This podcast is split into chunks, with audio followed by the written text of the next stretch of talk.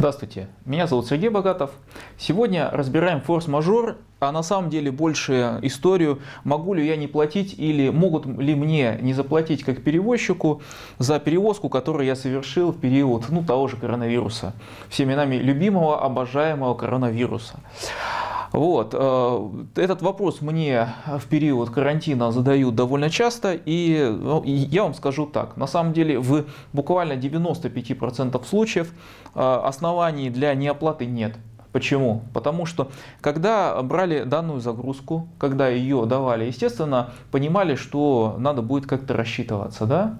И поскольку это э, событие, понятно было, что потребуются деньги, потребуется заплатить, э, то есть заказчик это событие предвидел, то понятное дело, какие основания для того, чтобы не платить. Соответственно, мы имеем право начислять и неустойки, и пени, и все в таком духе. Бывают случаи другие. Э, на самом деле есть какой-то контракт, по которому мы должны исполнить там, какое-то обязательство, условно из-за границы что-то привезти. И тут границы перекрывают. И товар этот такой, который можно привезти вот только из-за рубежа, и его вести не может никто. Ни дядя Петя, ни тетя Маша, никто. Абсолютно никто.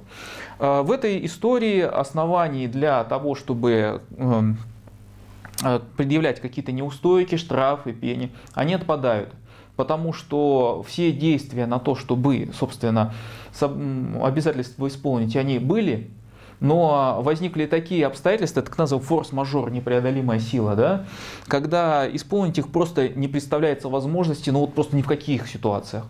И поскольку большинство загрузок именно тех, что э, заказчик прекрасно знает, что надо заплатить, у него есть проблема неплатежей. Ну, простите, ребята, когда вы давали эту загрузку, вы понимали, что сейчас надо будет заплатить. Вы могли предвидеть это обстоятельство? Могли предвидеть. Э, вы заплатили? Не заплатили. Получите неустойку. Если ситуация обратная, что э, вот очень э, хотел, но не шмогла, не шмогла по объективным причинам, то здесь совершенно другая история, и здесь э, будут все основания в судах и освобождать от неустоек, и от штрафов, и от всего остального. И в этом плане это нормально.